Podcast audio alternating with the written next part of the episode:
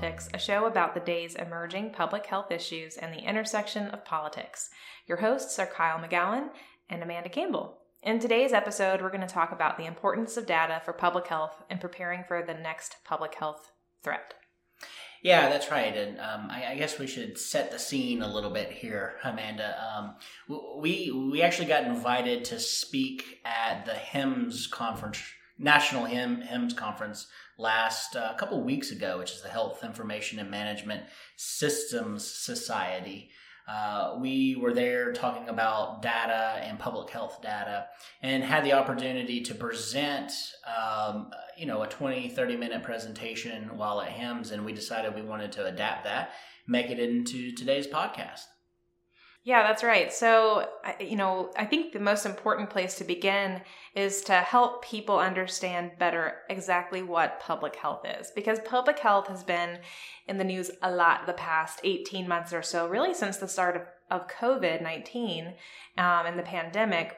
But I don't think a lot of folks know really what is public health. Um, there are a lot of different pieces that go into it, whether that's surveillance, monitoring, um, disease prevention, emergency preparedness, environmental health, research, communication, um, and a variety of different um, activities that we're now familiar with, like contact tracing and testing and uh, disease monitoring, that type of thing. But despite the fact that there are all of these various components of public health, essentially, what public health is, is the tools that we have in place to prevent, detect, and respond to public health threats like COVID 19, but also foodborne illnesses and vector borne, diseases and a whole host of other things.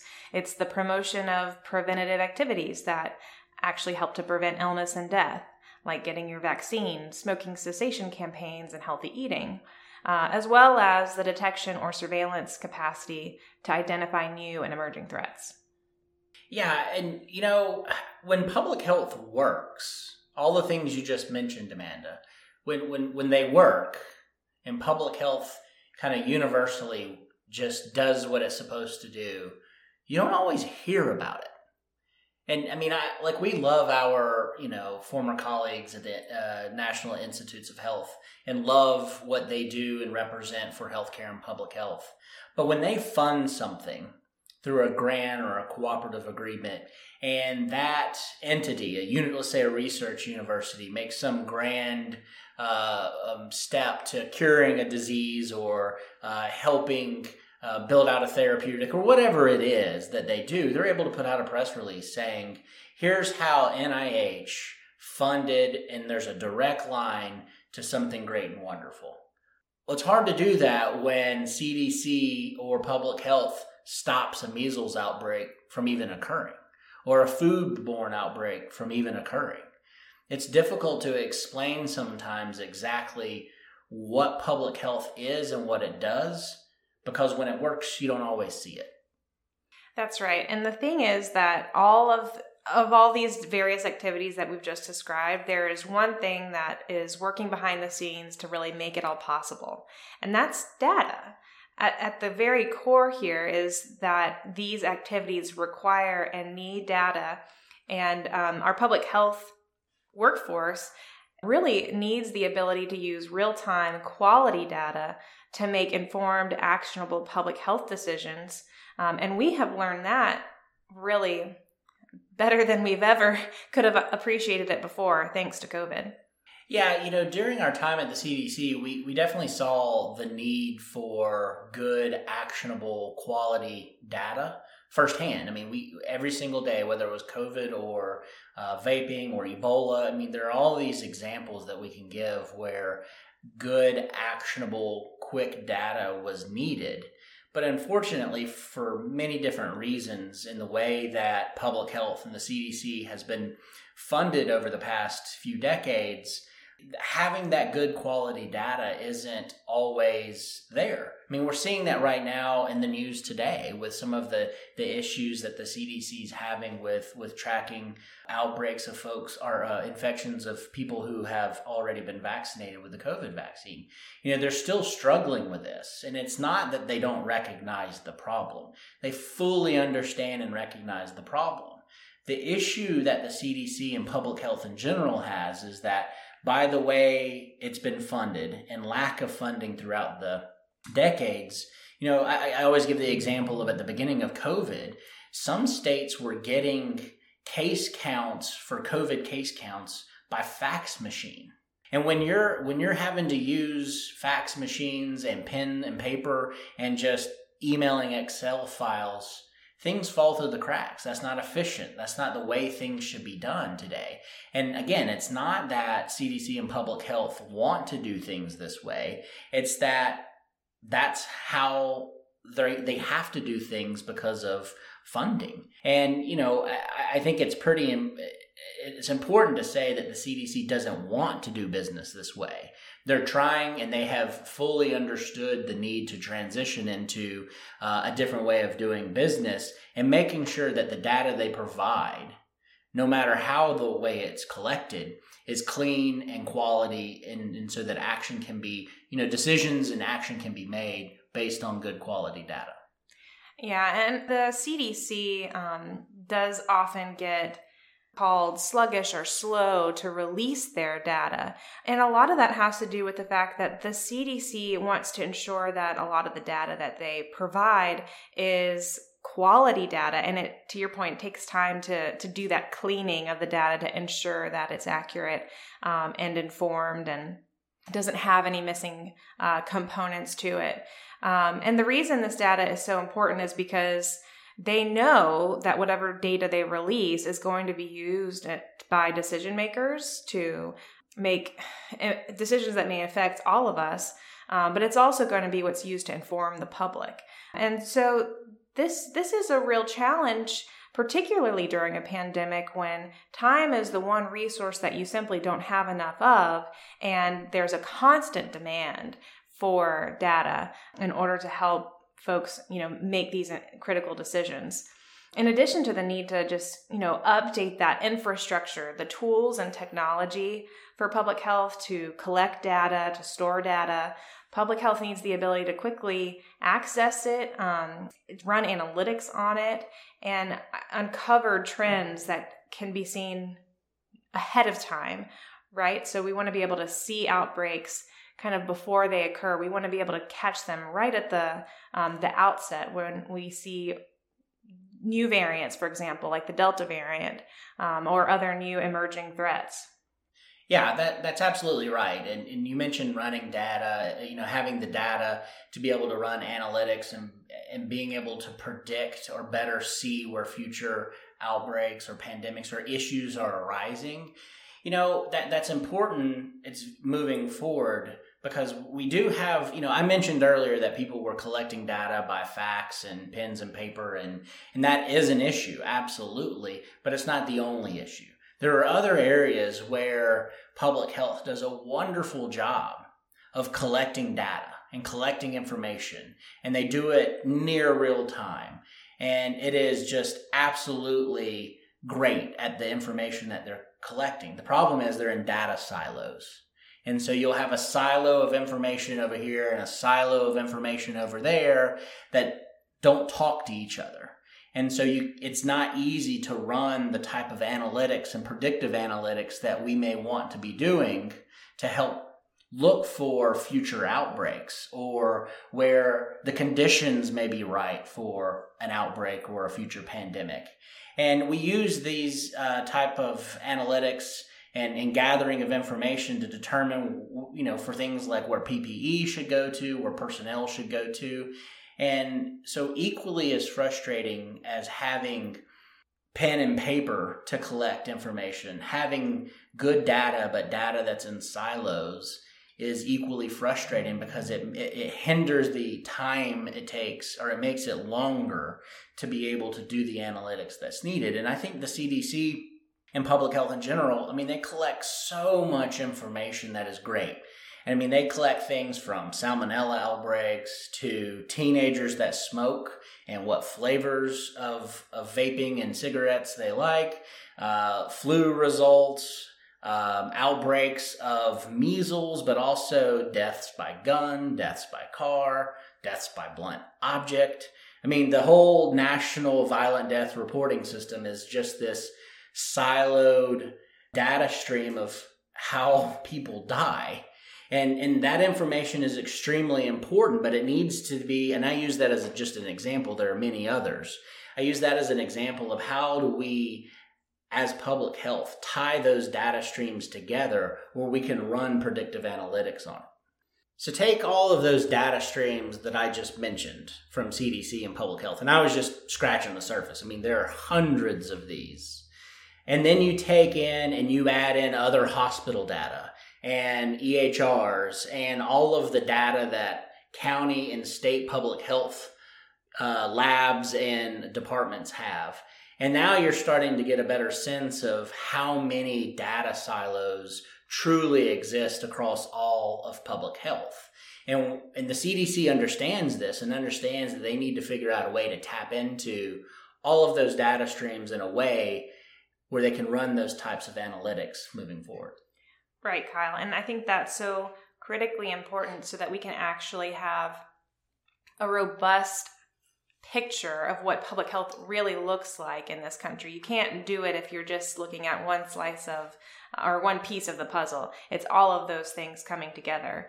But beyond the tools and the technology and the data silos that exist, the key thing, and you mentioned this at the very beginning, Kyle, is that public health has been underfunded for decades. So, kind of to your point about how CDC is recognizing all of these challenges from a data perspective and how they, they want to fix them, but it's not something that can be fixed overnight. It's not even something that can be fixed in 18 months. It's something that they're they're having to play catch up for decades where public health has um, at both the national level and at the local state level has been underfunded.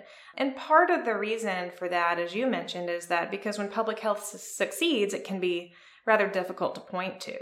Um, and instead, what be, is a lot easier is to throw money or to fund public health when we actually have a crisis on our hands.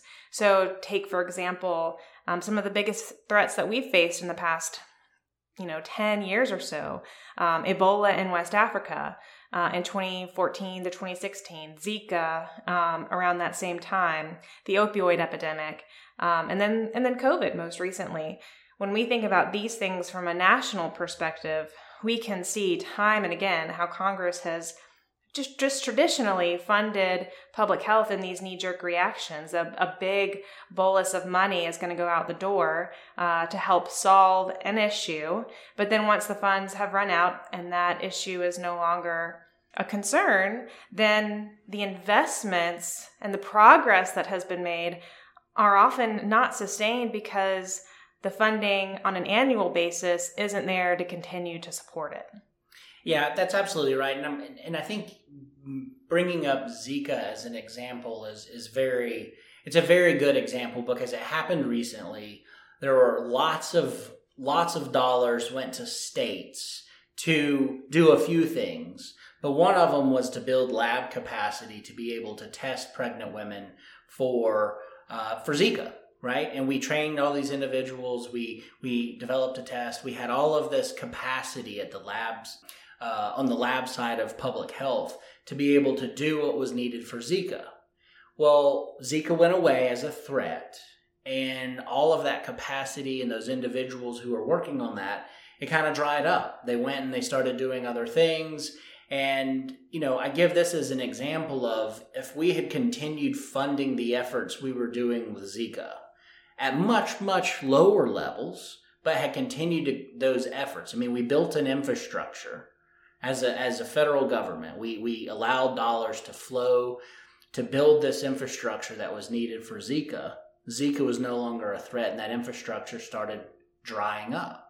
And if we had continued just a little bit of funding to keep that infrastructure in place, I honestly believe that in certain parts of the country, like in Florida, we would have been able to surge quicker by using the assets we already had in place for Zika. But they weren't there anymore. They were no longer funded. And, you know, I give another example of where, you know, building the importance of building these public health and infrastructure at certain at state at the state level and, and county level. And and when I was uh, when we were out in Las Vegas and I gave this presentation, I asked anybody from from West Virginia to to raise their hand if because I didn't want to offend anybody because this is going to sound very bad, but you know West Virginia gets this bad rap for being some backwoods state. And it's just, when it comes to public health, it's just farthest from the truth at the moment because they've struggled over the years recently with things like opioid deaths and outbreaks of HIV and hepatitis. And they've seen their need for public health surveillance and just all around better public health to help their state and they've gotten federal funds for HIV and for uh, opioids, and they've built a surveillance program at the state level that when COVID hit, actually really, really helped them, and they were in a better position than a lot of other really, really large states because they hadn't made the investments in the years prior to better their public health infrastructure. And that's what we're talking about. And taking dollars and taking the infrastructure that you're spending on one disease and being able to quickly adapt that to other diseases. But if, if the if the funding dries up between every single disease knee jerk reaction from Congress and dries up between every single disease, you're not able to do that quick uh, pivot and and help out where you're able, like in, in the instance of New, I mean uh, West Virginia, we're able to quickly pivot from HIV, hepatitis, and opioids to COVID. And you know, equally as frustrating when it comes from a funding standpoint of knee jerk reactions and Congress throwing money at the problem, you also have disease specific funding. So, in between these knee jerk reactions by Congress, they fund the CDC with over 200 different funding lines. And so you have this agency that's billions of dollars and it looks like it's a huge agency. But then you have it broken down by over 200 different funding lines. So when the CDC says, I want to build an agency wide surveillance program to do the surveillance of COVID, well, the money's not there to be able to quickly the flexible funding isn't there to be able to quickly take dollars from different parts of the agency and do that because Congress doesn't allow it. And so it, it, when we talk about funding, everyone kind of rolls their eyes when it said when, when people say more funding is needed. But you know, I'm sorry, more funding is needed, and and more consistent funding is needed, and more flexible funding is needed. Yeah, I think it might be helpful too to just kind of put into perspective um, even in the this most current budget cycle that we're in, the NIH is almost four times the size of the CDC when it comes to the budget. And it's important to remember that while, yes, we need to be making in investments in research and uh, discovery of, um, of new cures and new treatments and therapies, the CDC is often the implementation side of the of, of, of public health based on the a lot of those discoveries or on the research that NIH does, um, and we are at a point where we see a disequilibrium, if you will. I, I think, yeah. um, especially based on the lessons that we've learned from COVID. I think that the the scales are a bit unbalanced. Yeah, it it certainly is, and there's nothing more frustrating than. Uh, and again, I love our former colleagues at the NIH, but there's nothing more frustrating than seeing after a hundred year pandemic the increase in the NIH's budget is larger than the entire CDC's budget. That's quite frustrating, I will say. Well, I, I, think you and I both like to see science put into action. And I think we also understand and appreciate um, all too well now uh, what the impact of that is firsthand and, and what it means when, when it's not there right. at your time of need. So I know we've talked a lot about the problem, but uh, I think it's time to turn and talk about the solution.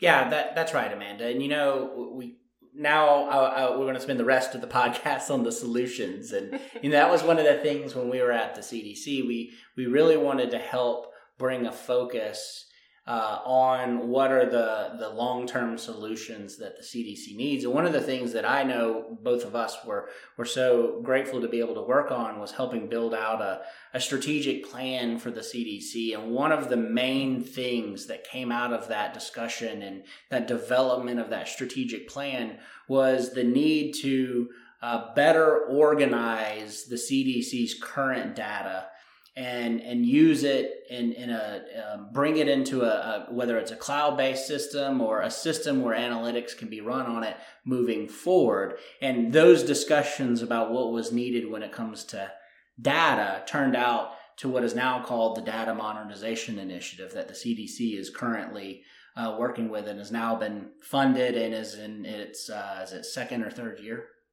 Yeah, that's right. So it began. Um I think really in, in 2019 uh, with funding towards the end of that year. So unfortunately, it was a little bit too late to have a, as much of an impact as we would have liked to have seen um, before COVID hit. But the whole purpose of, of DMI, as you mentioned, is to address all the problems that we've just talked about addressing the tools, the technology, the data silos, and to, to really update the entire nation's public health data infrastructure to enable us to be better able to respond to future public health threats. We've said before that timely, accurate, and complete data is what's needed to more quickly respond to public public health threats, but also to predict where public health threats are emerging in the future.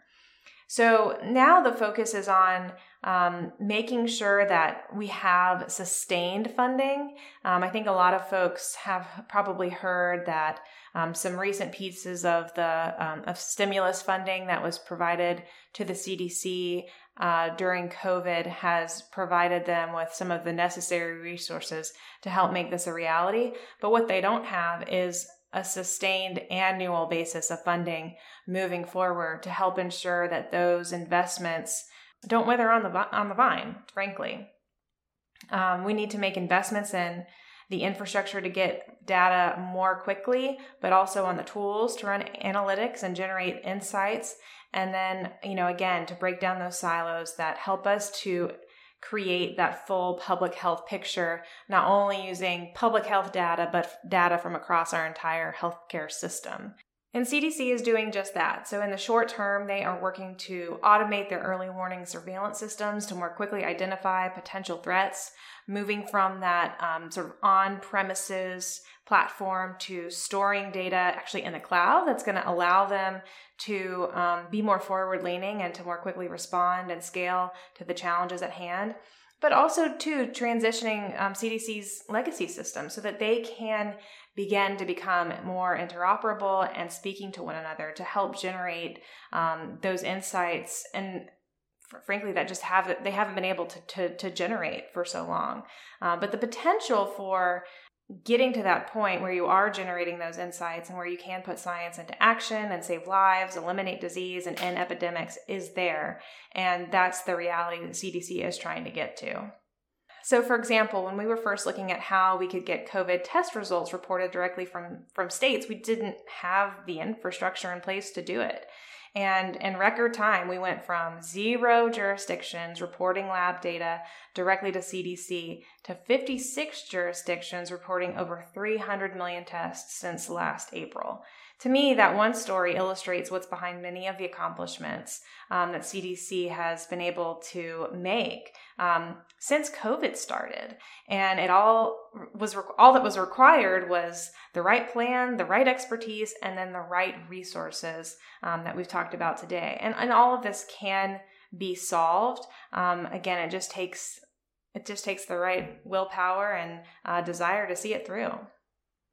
Yeah, that's right. And I think it's important. I mean, we started the, the podcast off with all, all of these things that have been wrong and bad and not happening and things that we could be doing better. I think it's important to really focus on what you just said that there have been a huge number of wins that the CDC has had and, and public health in general has had with bettering the way they collect data and the way they use data.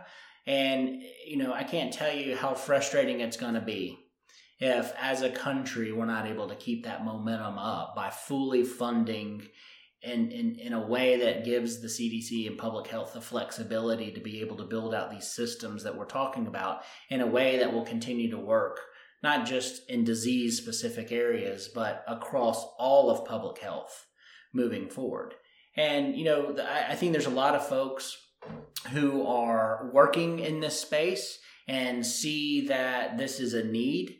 And I'm happy to see that Congress has funded the CDC and public health the way they have uh, throughout this pandemic. It was needed.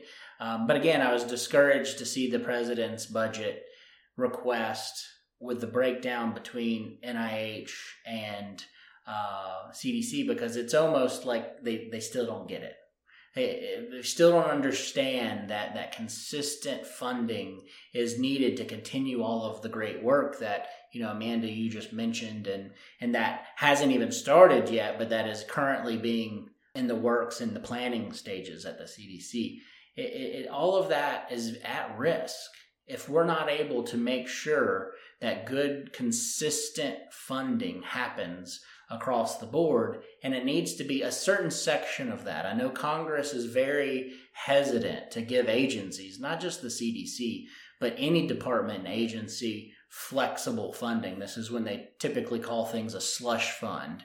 But you can put guardrails in place on these dollars or allow certain dollars to be spent a little more flexible than they have in the past. Just that little change would go a long way to helping the CDC and public health in general with some of the problems that we've discussed today. Well, that's all the time we have for today. And as a reminder, you can find our podcasts on iTunes and Spotify. Don't forget to subscribe. And if you have a, a moment, leave a review. Remember, stay classy, stay healthy, America.